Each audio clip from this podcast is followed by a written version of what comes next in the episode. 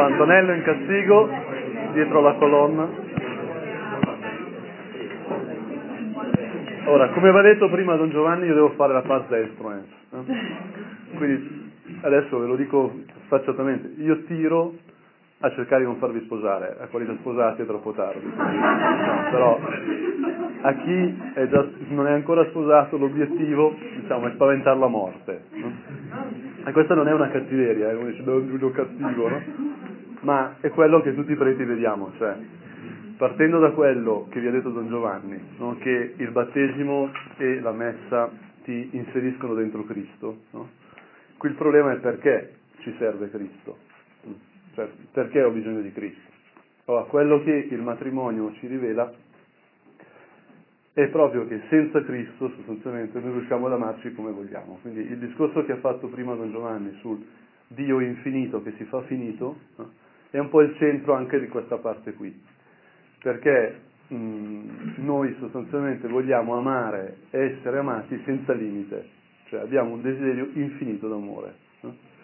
Ma ciascuno di noi è finito mh? e man mano che si procede negli anni questa finitezza diciamo, si sperimenta anche nelle dimensioni più spigolose, diciamo, no? Quindi questa cosa mm, ci, ci, permette di scoprire che una cosa banale, che una frase fatta che tutti ripetono, però che ha un suo, una sua profondità, è che ci si sposa sempre in tre. No? Cioè, se non inviti Gesù alle tue nozze, no?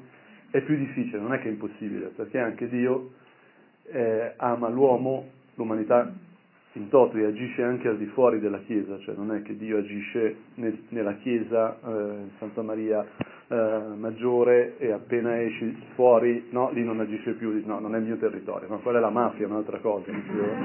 Cioè Dio è il creatore, è sopra il boss dei boss, il padrino dei padrini, no? il capo dei capi, quindi lui ha potere veramente su tutto, quindi il suo amore ci mantiene nell'essere, no? eh, anche quelli non battezzati, anche Satana, Satana ah, è mantenuto dall'essere da Dio, quindi senza Dio non sarebbe, per, per dire, cioè, quindi la, l'agire di Dio, l'amore di Dio arriva dappertutto. No?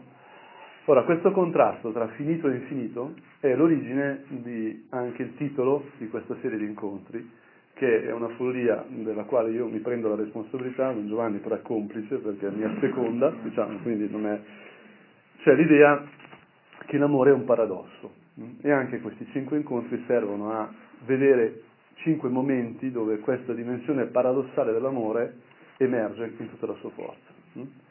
Ora, che è paradossale, un po' lo vediamo subito, perché banalmente l'amore di ciascuno di voi è unico, no? cioè no, non è che puoi amare tua moglie o tuo marito come ami un'altra persona, per definizione, no? io ti amo come mia madre, non ditelo mai, io, cioè, vi assicuro. Io adesso vi faccio una confessione, vedrete che man mano conoscerete sempre più anche Don Giovanni e me nelle nostre cose belle e anche nei nostri traumi, nostre... Cioè io quando dissi alla mia fidanzata che volevo appunto dare la mia vita a Dio, le dissi io non smetto di amarti, solo che come amo te voglio amare tutti. Mi arrivò un ceffone no, che ancora mi ricordo, diciamo, però mi sono ripreso dopo, perché giustamente appartiene alla definizione dell'amore sponsale essere esclusivo e unico, quindi tu ami me come ami solo me, non come ami gli altri, giusto? Se no qui c'è un problema grosso. No? Quindi l'amore di ciascuno di voi è unico, non può essere, non è, non può essere serializzato, diciamo così, non può essere confrontato. Nello stesso tempo questa roba qui, che è unica, la vogliono tutti, eh? come anche dimostra la vostra presenza qui, cioè il mondo va avanti grazie a questo, questo modo di amare, che è unico, però è universale. Paradosso vuol dire proprio contro la doxa, cioè contro l'opinione comune. Quindi noi abbiamo questa, questa fase stranissima per cui tutti vogliono una cosa che però per definizione non può essere come tutti pensano no? che può essere. Quindi la prima cosa che io vi dico è prendete coscienza del fatto che l'unica via alla felicità è essere voi stessi, cioè prendere atto del fatto che il vostro amore è unico e essere fedeli a quella roba lì che Dio vi ha dato, costi quel che costi, anche contro l'opinione degli altri. Perché la salvezza, diciamo, quello che cercate viene da ciò che vi ha unito, che è una roba unica che non può essere confrontata, non può essere giudicata, non può essere, eh, come posso dire, confrontata con altre cose. Hm? Siete dei rivoluzionari, hm? veramente, siete dei pazzi. Hm? Chi osa amare è un pazzo perché va contro l'opinione comune. Perché nello stesso tempo sta realizzando ciò che tutti desiderano. Quindi, per esempio, i lucchetti sui ponti no, di Roma ti dicono che tutti vogliono l'amore per sempre. Cioè non c'è uno che dica no, facciamo l'amore no, due anni, eh, poi vediamo come va dopo due anni, eh, sei mesi, eh, due settimane, tre giorni, cioè, no? C'è una bellissima, parlando di serie televisive, c'è Black Mirror, che magari, beh adesso davanti a Maurizio. io, io, no, no, io ho, detto, io ho detto una che, funziona perché... Ah, ah, Black Mirror non ci siamo messi d'accordo. Bella? No, non, ci, non citerò, io la sto vedendo. E quello che cito è della quarta, infatti. Tac, eh, non faccio spoiler, niente spoiler qui.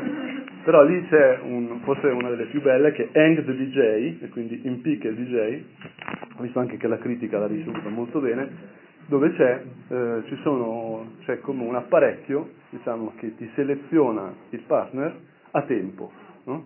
finché poi non si arriva alla scelta definitiva, però è una cosa veramente un esperimento mentale interessantissimo, davvero molto, ve, lo consiglio, diciamo così. Allora, questa tensione tra finito e infinito mm, eh, rende il paradosso dell'amore, del, di quello che sta accadendo tra di voi, che è unico, che è un evento, come la croce, diciamo, la nascita di Gesù, la vita di Gesù è un evento unico, eh? ecco, rende questa cosa anche un'avventura, perché tutto il gioco poi è combinare finito e infinito. Ora, il percorso che vi volevo proporre questa, questa, questa mattina riguarda il primo paradosso, che enuncerò man mano, eh, che io cerco di mostrare in tre passi. Eh. Il primo passo è il fatto che ogni amore, con la minuscola, viene da una sorgente, cioè noi desideriamo amare perché veniamo dall'amore e desideriamo tornare all'amore. Veniamo da un amore infinito e siamo capaci di un amore infinito. Allora, a me è servito molto, diciamo, nella mia vita, appunto nella mia esperienza, quando sono diventato sacerdote, dopo la sberla, eccetera, eccetera, ehm, prima messa ehm, al mio paese, quindi in Brianza, facciamo il pranzo dopo la prima messa con tutti i parenti, infatti due, perché ho la mamma del nord, cioè scusate, ho il papà del nord e la mamma del sud, quindi abbiamo fatto una al nord e una al sud, perché se venivano tutti i parenti del sud, ne avevano 13 figli, no? al nord avevamo dei problemi grossi, no? anche a livello economico, quindi per non fallire diciamo, facciamo due prime messe, la prima messa del nord, una mia cugina che è neocatecumenale e ha nove figli, no? Anzi ti chiedo di, di, pregare per uno che si chiama Francesco, ne ho parlato al Papa venerdì scorso, che purtroppo è stato operato per un tumore al cervello a 25 anni, eh, è fidanzato con una ragazza stupenda di 25 anni e purtroppo non c'è più niente da fare, quindi eh, umanamente, eh, poi speriamo, quindi sì anche preghiamo per la nonna di Costanza, preghiamo per, eh, anche questo, abituarsi a pregare insieme diciamo, è una roba molto seria. Gesù ha detto che dove sono riuniti due o tre nel mio nome, eh, lì sono io, cioè noi quando ci mettiamo d'accordo per chiedere una cosa insieme, infatti vedi questo effetto l'ho programmato eh, in modo accurato, no? Cioè siamo d'accordo, puoi anche smettere, eh, Antonello, di, di, fare questa cosa.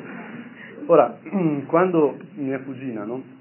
che è mio catecumenale che ha nove figli, eccetera, eccetera, uno di questi era presente appunto, e, ehm, dopo il pranzo mi riunisce nel giardino del ristorante no? e mi chiama e dice Giulio puoi parlare ai miei figli? No? Dico, certo, cosa devo dire, no? Adesso me li, me li mette attorno tutti, no? stile anfiteatro, e adesso spiega ai miei figli perché sei diventato prete. E sottovoce mi dice, parla ai maschi.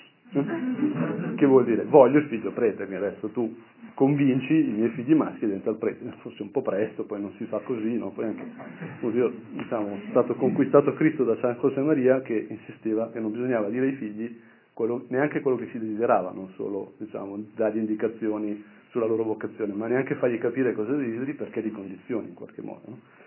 Ora io mi sono trovato veramente in un momento, ho detto, ma che gli dico? No? Perché sono diventato prete? Mi è servita come domanda, oh, però lì mh, di solito quando uno non sa cosa dire, no? eh, la verità è la miglior soluzione. Io nella vita ho imparato questo, anche perché mia mamma mi sgamava le bugie prima che suonassi il campanello, cioè non avevo ancora suonato il campanello per uscire da casa, mia mamma aveva già sgamato che stavo per raccontare una balla, no? quindi ho capito che non ero fatto per questo, come cantare e dire balle non, non mi vengono bene, vabbè, allora ragazzi, rinunciamo. No? E um, in quel momento dici, guarda, io ho visto l'amore dei miei genitori, hm? ho visto quanto si amavano i miei genitori, era una cosa così bella hm? che ho pensato che doveva esserci una sorgente di questo amore. E quando l'ho incontrata l'ho seguita, finito. No, non voglio fare la cosa stile, diciamo, se Dio vuole, che prima era criptocitato con non dire come finisci, no? il film di Zeffirelli. No? Però ehm, esiste una sorgente dell'amore. No? San Josemaria amava chiamare appunto Dio l'amore degli amori. E forse oggi è così difficile anche eh, a livello sociale no? Amarsi, costruire un progetto come quello che desiderate voi, proprio perché in qualche modo è stata tolta la sorgente. No? Quindi alla fine il rischio è che il matrimonio venga frainteso come un centro benessere. No? Cioè, noi ci sposiamo per essere felici. Dici, sì, fermo, cioè, non funziona così, non è che l'altro può avere la responsabilità di renderti felice, no?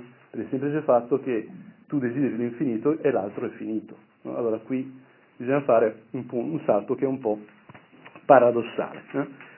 E, ehm, allora, in questo senso, per cogliere l'amore, per cogliere la sorgente, appunto, dov'è la sorgente, la cosa più naturale è andare all'inizio di quella storia che è quella che si legge messa, eh, di cui parlavamo prima, cioè della, della Sacra Scrittura, della Bibbia, eh, che è la nostra storia, che è la storia del mondo, che è la storia dell'umanità, cioè la, la forza del Dio cristiano è che è il Dio creatore, cioè il Dio di ogni cosa, gli alberi, i fiori, gli uccellini, i Longobardi, i Chelsea, cioè il Manchester United, tutto, non so, metteteci quello che volete, tutto eh, ha origine da lì. Quindi la, l'inizio della Bibbia, la Genesi, parla di tutto, non di qualche cosa. C'è veramente la risposta per tutto. No? Allora, quando uno prende la Genesi, si accorge che c'è un incontro tra un angelo e una vergine all'inizio. Mm? La vergine è Eva, che non è ancora sposata con Adamo, diciamo, non è ancora eh, procreato i figlioli, sposata ma non ha ancora procreato i figlioli, diciamo così, che poi si ammazzano tra di loro, e l'angelo in questo caso è quello che ci sta dando fastidio diciamo, dall'inizio di questo, di questo progetto in qualche modo e che cerca sempre di lavorare contro l'amore, perché l'amore, come vediamo qui, dà vita, cioè l'amore porta vita. No? O il demonio è invidioso della vita, invidioso dell'amore, hm? semplicemente perché si è ribellato a Dio, cioè Dio quando ha creato ogni cosa l'ha creata pensando di diventare uomo. Per questo la messa, il battesimo c'entra con ogni uomo. Quando Dio ha creato, ha creato per amore. E l'amore, voi lo sapete benissimo, vuole l'unione, vuole essere nell'altro. Quando uno ama, dagli abbracci a tutto quello che viene dopo gli abbracci, il desiderio è essere dentro l'altro. Tanto che un bambino è l'unione dei due genitori no? in un modo eh, incredibile, perché è un'altra vita che viene da, da quei due genitori, tanto che li cambia, li rende genitori, no? rende i nonni nonni, i bisnonni, cioè cambia tutta la storia anche all'indietro un bambino, una roba pazzesca, no? se ci pensate. Agisce come il finale di una storia, può cambiare tutta la storia, no? è potentissimo. Ora, quando Dio crea, crea subito dopo gli, crea il mondo e crea gli angeli e presenta agli angeli il suo desiderio, cioè io sto creando per diventare uomo. Questo vuol dire che gli angeli avevano, hanno come scopo quello di servire noi, cioè di servire Dio che si fa uomo. Per questo se voi leggete il Vangelo vedrete che gli angeli sono sempre vicini a Gesù, all'umanità di Gesù. No? Da, da, Betlemme, dal presepe. A Natale uno fa il presepe e ci mette l'angioletto. No? Mia mamma, noi abbiamo gli angioletti di famiglia conservati, no? Quello di legno, quello di, invece un po' più di ceramica, un po' più bellino, cioè sono gli angioletti che da quando sono bambino io metto nel presepe. No? Allora, il demonio, che era il più bello, era number one, eh, Lucifero era il più bello tra gli angeli, il più intelligente, cioè, tra tutta la creazione era il top. Eh? Lui si rifiuta di fare questo. Eh? A noi può sembrare incomprensibile, però se ci pensiamo è come se noi, Dio ci avesse creato e ci avesse detto adesso voi dovete servire le formiche, no? cioè il vostro scopo è curare le formiche, gente che non ha nessun problema a farlo, no? ho un amico che cura le api, eccetera, eccetera, però magari c'è qualcuno che non gli va, no? e nel, nel, concreto questo signore non gli va, e quindi lui inizia a lavorare contro il desiderio di Dio che nasca un, un bimbo che è lui, è suo figlio, che appunto ha tanto amato il mondo da dare suo figlio per noi. No? Ora, in questo senso, eh, quando il demonio si para davanti ad Eva e inizia a parlare di Dio in un modo falso, eh, si crea eh, l'origine delle difficoltà ad amare, perché Adamo ed Eva, mh, dando credito a questo angelo caduto, iniziano a pensarsi e a pensare il mondo senza la relazione con Dio. Quindi si staccano dalla sorgente che è l'amore con la maiuscola. L'esempio è proprio scemo, però è come quando ti muore il cellulare. Non so se sapete che c'è un'app, l'ho letto due giorni fa, che c'è un'app che è una chat room dove puoi accedere solo quando il tuo cellulare è sotto il 5%. Quando ti sta morendo il cellulare, questa app apre una chatroom con la quale, nella quale puoi condividere questo trauma, questo lutto, con altri ai quali sta finendo il cellulare, che è stupido perché ti finisce prima il cellulare, cioè, la batteria ti si consuma, no? quindi se hai il 5% conservalo, invece questo però è interessante perché perdere diciamo, il cellulare è una specie di morte, è percepito come diciamo, un, un, trauma pazzesco. No? Poi il cellulare perché eh, mi è morto il cellulare, si dice, perché lo devi riattaccare, eh? devi riattaccarlo alla corrente. No? Ora, quello di cui noi abbiamo bisogno è infinitamente di più, per questo il paragone è molto limitato. Però veramente noi siamo stati creati per vivere della vita di Dio e per amare con l'amore di Dio. Siamo stati creati per conoscere il mondo attraverso gli occhi di Dio. Partecipare a come lui vede il mondo, come lui ama il mondo e partecipare della vita del mondo. C'è un, un padre della Chiesa che si chiama Clemente Alessandrino che dice che il nostro essere immagine di Dio ha la sua dimensione più profonda in Tommaso, nel senso che è dare al mondo, cioè dare vita a un altro essere umano. Eh, essere padri, genitori, eh, padre e madre, è la cosa più profonda che abbiamo nostra, nel nostro essere immagine di Dio, perché Dio genera, Dio dà la vita. Allora, quello che succede quando Adamo ed Eva eh, danno credito a, eh, a, Satana, al demonio, è che appunto ehm, si staccano dal rapporto con Dio. È un po' come se noi chiudessimo le tapparelle, spegnessimo la luce e c'è il buio, cioè il male non è un principio opposto al bene. Il male è assenza di bene, eh, quindi è come fare il buio in una stanza chiudendo la luce, eh. ma non è che il buio è l'opposto della luce, è l'assenza della luce. Questo è, è terribilmente importante, no? tanto che Dio, appunto, da subito, nel momento in cui Adamo ed Eva si nascondono, eh, si vergognano di essere se stessi, iniziano a litigare, il primo litigio tra marito e moglie è lì, no? è la donna che tu mi hai dato, che è come quando tra marito e moglie dice di a tuo figlio, no? già succede, oppure di a tua madre, no? già si vede che c'è una distanza. Da Dio però cosa fa?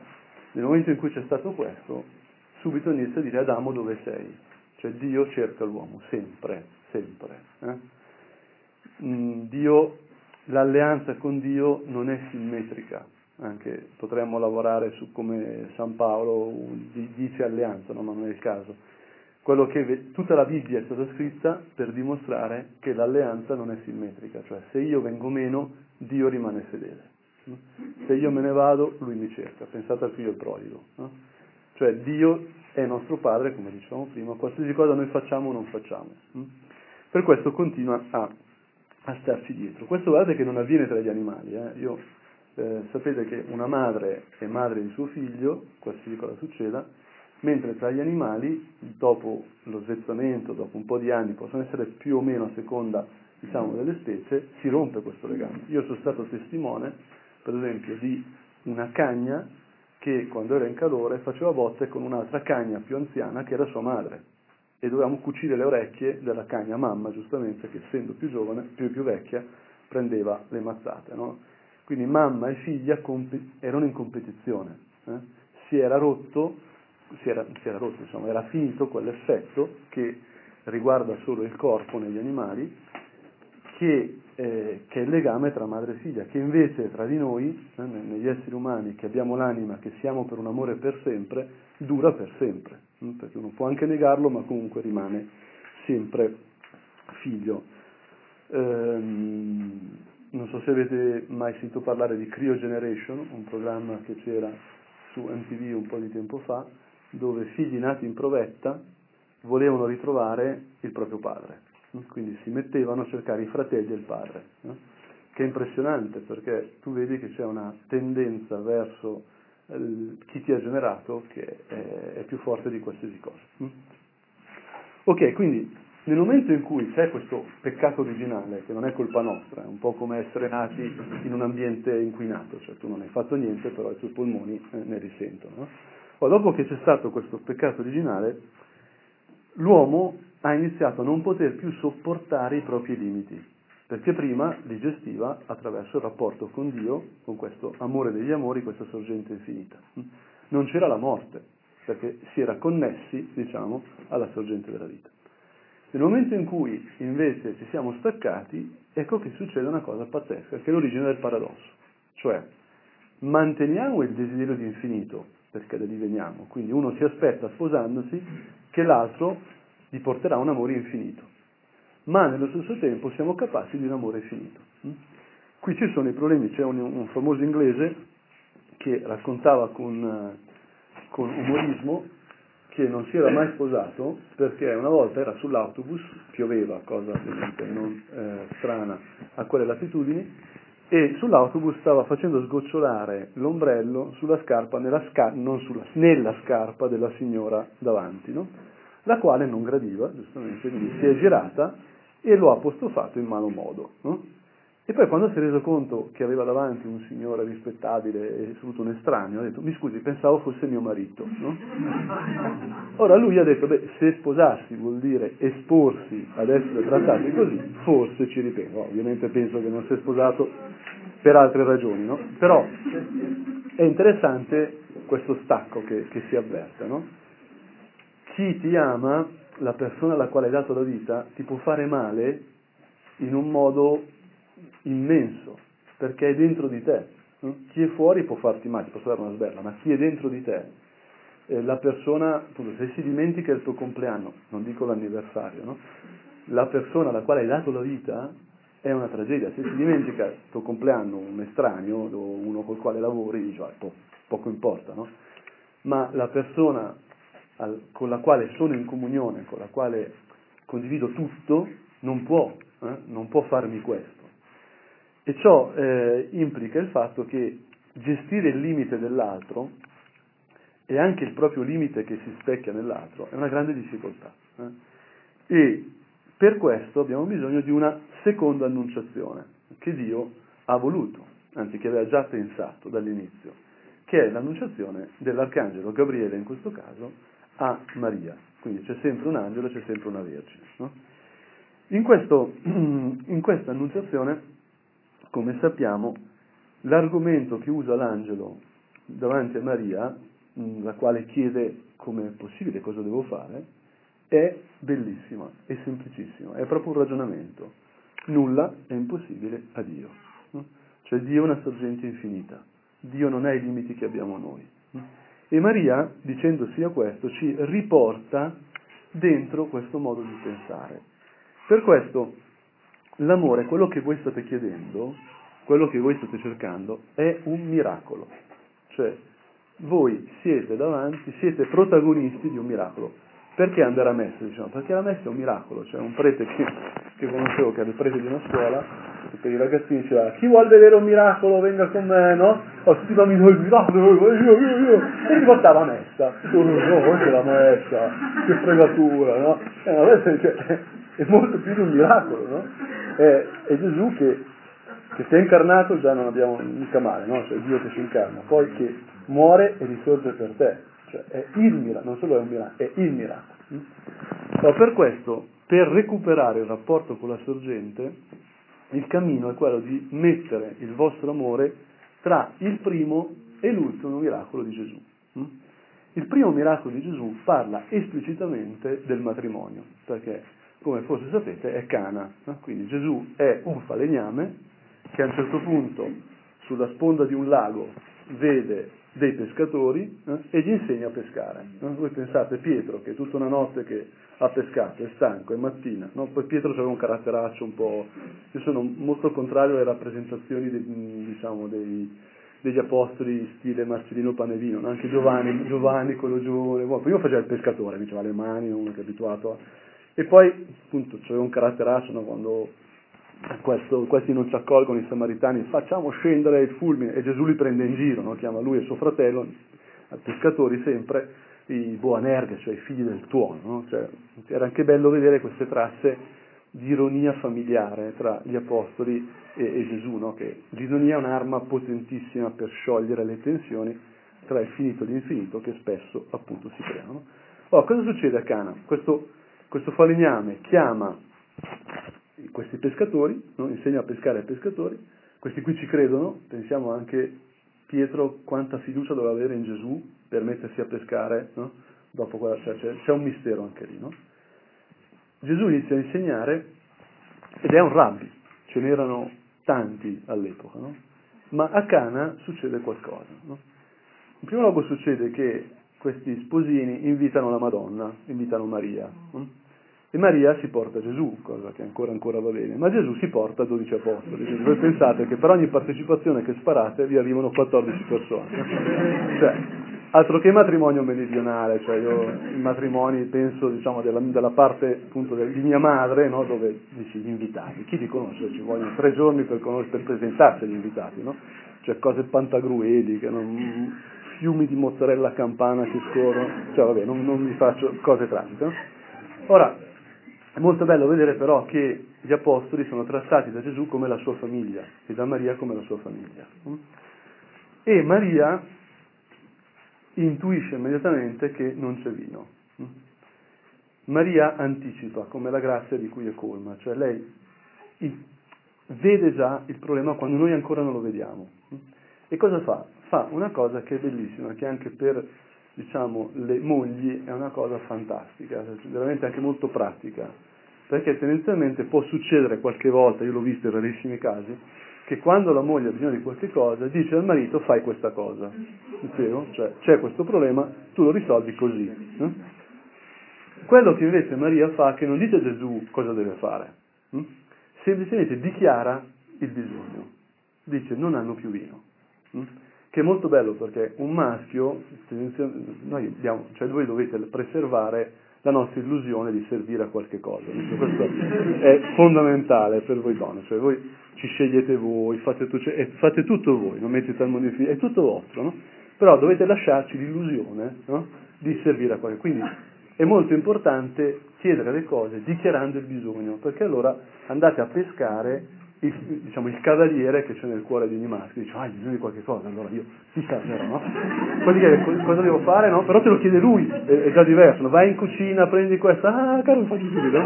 Perché ti sta salvando, se tu invece dici, caro, vai in cucina, no, io non vado in cucina, sono il maschio, porti i pantaloni, ma è che io porto i pantaloni, guadagno più, no, no, no, no, io... cioè, c'è tutta questa dinamica che è molto interessante. Tornando a bomba sul miracolo, se ci pensate anche qui, paradosso, io non è che me lo invento perché non mi piace la parola, non mi piace il greco, eccetera. Paradosso è nel Vangelo, cioè viene da dentro il Vangelo, perché Maria dice delicatamente con questa cosa stupenda, non hanno più vino? Hm? E Gesù le risponde, donna, che cosa vuoi da me? Non è ancora giunta la mia ora. Porca miseria, no? Buono Gesù, eh? Gesù bambino, Marcellino Panevino, no? il presepino, donna. Cioè io penso, Se mia mamma dice Giulio non c'è più vino, va in cantina e dico donna, cosa vuoi da me? cioè, vengo fotocopiato, anche ancora a 85 anni sono sicuro mi fotocopia ancora, no? Donna, cosa vuoi da me? No? Cosa... Che poi in greco è bellissimo perché vuol dire cosa c'è tra te e me, cioè cosa abbiamo in comune noi due. Porca, no? C'è un figlio che dice alla madre cosa abbiamo in comune noi due. Oh, il sangue, la vita, la carne, qualcosina ti ho dato. Ed è appunto lì che c'è il guadagno. Cioè nel, il Vangelo, noi non siamo davanti al Vangelo nella sua profondità, se non nel momento in cui ci lasciamo provocare da un paradosso. Chi di voi non molla 99 pecore nel deserto per andare a cercarne una perduta? Nessuno. Mica scemo, no? 99, una, al limite porto a casa le 99 e se ho ancora forze vado a cercarmi quella perduta, ma non ne, mollo, non ne rischio 99. C'è più gioia, pensate da un vista morale, eh? Che problema abbiamo noi preti con Gesù che ci ha detto c'è più, più gioia in cielo per un peccatore che si pente che per 99 giusti. E i bambini dicono, allora noi pecchiamo, noi pecchiamo. No, no, bimbi, no, non si fa così, no? Però Gesù eh, eh, cioè è un problema. C'è, nel Vangelo c'è una provocazione fortissima, c'è un mistero, c'è veramente un paradosso, no? Allora, quello che qui eh, entra in gioco è proprio la messa. No? Noi siamo tutti sincronizzati per puro caso, no? però diciamo, di fatto è così. Perché? Perché Gesù dice non è ancora giunta la mia ora. Ora noi dobbiamo chiederci qual è, quando è giunta l'ora di Gesù.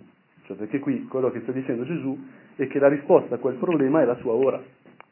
Ed è molto bello leggere il Vangelo di Giovanni, io vi raccomando veramente un consiglio pratico semplice. Provate a leggervi insieme un Vangelo. Hm? Cioè prendete un Vangelo, Marco è il più breve, se uno vuole risparmiare, no? Giovanni è il più, più, sofisticato, il più profondo in un certo senso, no? È l'ultimo scritto, quindi ha um, lo spoiler, cioè, cioè, tante cose, no? Oh, se provate a leggere insieme un Vangelo e a parlarne, una roba potentissima, perché ne parlate, da, cioè lo leggete da dentro il vostro amore, quindi potete rileggere insieme quella storia d'amore, che è la storia d'amore con la maiuscola, da dentro la vostra storia d'amore. No? Quindi portare il vostro amore all'amore degli amori, è una roba molto potente, perché la parola di Dio è efficace. No?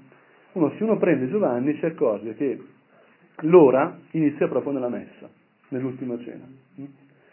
E Gesù ridice donna Maria dalla croce. Quando è sulla croce Gesù sta morendo, sta compiendo, diciamo, eh, sta amando fino alla fine, fino all'estremo, e dice donna a Maria, ecco il tuo figlio, parlando di Giovanni, quello diciamo pescatore, non proprio Martino Panevino. No? Ora lì capiamo che quello che Gesù risponde a Maria è, guarda che la risposta a questo problema, cioè che non hanno più vino, è che tu devi offrire me, cioè devi offrire quello che c'è tra te e me. La risposta a questo problema è ciò che c'è tra, me, tra te e me, cioè la vita, cioè il sangue, la carne quella vita, quel sangue che è la carne che Gesù sta offrendo nella croce e che viene offerta e riofferta in ogni messa, sempre quella lì, quell'unico atto di offerta. Non so se mi spiego. Hm? Quindi Maria sta mettendo l'amore di questi sposi dentro eh, l'amore di Dio per gli uomini, dentro, dentro il cuore di Gesù. Hm?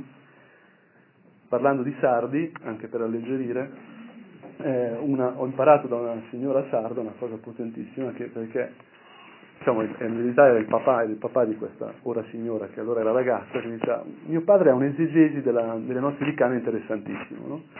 Dice di solito ai matrimoni le mogli dicono non bere troppo sta attento eh? mi raccomando non devi guidare quando torni a casa no? ti sale la pressione no? invece Maria finisce il vino e te ne procura di più e più buono ma che donna è Maria no? veramente un'esegesi penso che nessun collega nostro ci arriverebbe mai, ma assolutamente geniale, no? Allora, però attenzione perché questa cosa è molto, molto potente. Perché? Perché in ogni amore il vino finisce. Cioè a Cana non si tratta di sposi sfortunati. Hm? Per il peccato originale, visto che ci siamo staccati, diciamo, dall'unione profonda vitale con Dio, hm?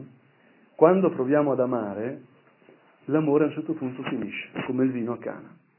E allora abbiamo bisogno di attingere alla fonte, eh? abbiamo bisogno di andare al cuore di Gesù.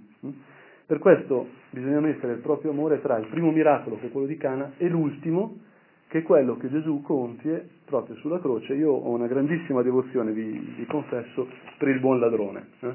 Perché il buon ladrone è fantastico, è santo number one cronologicamente, perché è il primo che viene canonizzato da Gesù, quindi più di così non abbiamo dubbi, no? mm, anche è il primo che entra, oggi sarai con me in paradiso, quindi vuol dire, è, è oggi, quel giorno lì. No? Però se tu cerchi di canonizzarlo oggi non ci riesci. Hm? Perché virtù eroiche. Hm? Cosa ha fatto il buon ladrone? No? Ha fondato qualche cosa? No. Hm? Ha fatto apostolato? No. È un delinquente, lo dice lui. No? Io sono qui perché me lo merito. Quindi lui riconosce che sta in croce perché se lo merita. Quello che lui ha fatto merita la croce, non il cielo. Però cosa fa? Si affida a Gesù. Per me anche in questa scena, in questo momento del Vangelo, è molto bello, a me serve molto pensare che probabilmente il buon ladrone era crocifisso a lato di Gesù, no? cioè l'idea dei romani era mettere lungo la strada le croci in modo tale che chi passava vedeva, quindi erano uno a fianco all'altro. Quindi il buon ladrone non si poteva girare e dice, oh Gesù come va? Eh, stai male? Eh, anch'io sto male. Eh? Guarda quell'altro invece che faccio da cattivo che già, no? Cioè non era così. Eh? Erano inchiodati a quel legno, anzi dovevano, sapete che la, i romani diciamo, non potevano dare a un cittadino romano la pena di croce, la davano solo agli schiavi, perché è terribile, perché è una combinazione proprio diabolica tra il perdere sangue e il soffocare, eh? perché con le braccia così non riesci a respirare, quindi devi fare forza sulle braccia per tirarti su e aprire i polmoni. Eh? Ma più fai così, più apri i polsi, quindi devi fare forza su quei chiodi che ti hanno ferito. Quindi perdi più, più sangue diventi sempre più debole. Quindi è un bilancio perverso tra respirazione e sangue, tra aria e sangue, diciamo così. Alla fine ovviamente rimani senza niente, è una cosa tragica. Costava parlare a un crocifisso, costava eh, dire. Allora, il buon ladrone non può guardare Gesù, ma davanti Maria. Mm?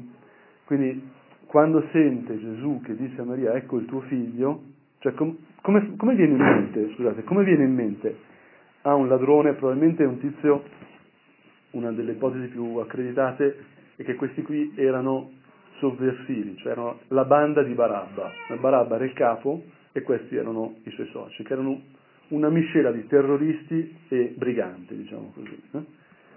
A Barabba gli è andata bene, perché al posto di Barabba, che presunta in, ebraico, in aramaico vuol dire figlio di un padre, figlio di un papà, quindi è un nome che vuol dire uomo, anzi in, in aramaico per dire uomo si dice figlio di uomo, no? quindi veramente, rappresenta veramente tutti noi. No? Ma questo qui se l'è cavata, mentre lui è rimasto, il buon ladrone e l'altro, che chiamiamo cattivo, ma diciamo, semplicemente perché non si è affidato, che cosa vede? Vede però che questo, questo condannato come lui è re, è veramente quello che dice di essere, è veramente Dio. E come fa a vederlo?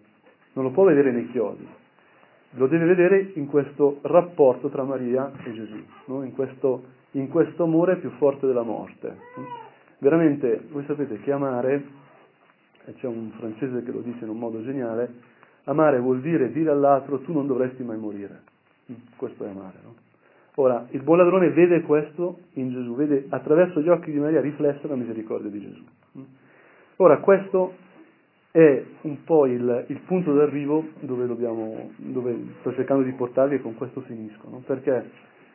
Perché se l'altro è finito, ha una capacità di amare finita, e io desidero l'infinito, e reciprocamente anch'io desidero amare in modo infinito, ma sono capace solo di un amore finito, l'unica speranza, in qualche modo, è che ci perdoniamo è che ci mettiamo dentro la misericordia, cioè l'essenza del matrimonio è il perdono, perché ribadisco, la persona che ami ti potrà fare male in un modo molto più intenso rispetto a quello che ti possono fare gli altri. Tanto che, e qui sparo il paradosso, eh, quindi pronti, eh, noi pensiamo, non so voi, ma in generale uno pensa che l'amore ai nemici è un caso particolare dell'amore. Supponiamo che mi sequestra l'ISIS, no? sacerdote sequestrato dall'ISIS, no? benissimo, allora io dovrò perdonare i miei nemici. No? Questi mi hanno fatto una cosa brutta, io mi voglio bene lo stesso. No? Però ovviamente questa roba non c'entra niente con l'amore vostro. Hm? la fidanzata e il fidanzato non sono i nemici, sono il fidanzato e la fidanzata. Ecco, quello che sto cercando di dirvi invece, in modo un po' terroristico lo riconosco, eh, è che l'amore vero diventa amore ai nemici, perché l'altro diventerà tuo nemico. Se gli vuoi bene, davvero, con, lo accoglierai con i suoi limiti e lui ti accoglierà con i suoi limiti, hm? con i tuoi limiti. Quindi potrà farti male da dentro. Per esempio, supponiamo che è perfetto, hm? non, non, ha mai sbagliato, un marito perfetto, buonissimo, bravissimo, dolcissimo, tenerissimo, Antonello praticamente. Eh? E facciamo le corna però, però dopo tantissimi anni, tantissimi figli, tantissimi, muore, no? perché è un essere umano mortale. No? Ho un caso proprio, un caso così, no? una persona di Como, bravissima, buonissima, un padre, una barca di figli, stupendi, cioè, muore. La moglie cosa fa? Si arrabbia con lui, perché è morto, non doveva morire. Mm? Cioè, è così, cioè, arra- la moglie è arrabbiata col marito, mm? cioè proprio arrabbiata, cioè, lo insulta, mm? perché non doveva morire. Eh, ma quel poraccio non ha, nessuna colpa, cioè, mica muore perché vuole, muore perché è finito, è finito, mm? come quando mangeremo le cose buone, su, è finita, mi spiace, la torta non te la mangi perché è finita. No? Ora, perfino se tutto è perfetto, l'altro, per il semplice fatto di essere finito, rischierà di diventare tuo nemico. Mm? Ora, come uscire da questo impasse? Mm?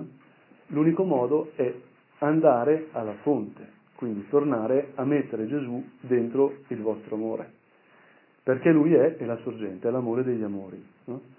Ora, quando uno va a messa, non ci va per abitudine, non ci va perché sennò fa un peccato, ci va, ci dovrebbe andare, noi dovremmo andare tutti a messa, come chi affoga sta cercando l'aria, non so come, come dirlo, cioè noi andiamo a messa perché sennò non riusciamo a vivere, non riusciamo a vivere come vorremmo vivere, non riusciamo ad amare come vorremmo amare, cioè noi abbiamo bisogno di Gesù che ci salvi, che ci redima.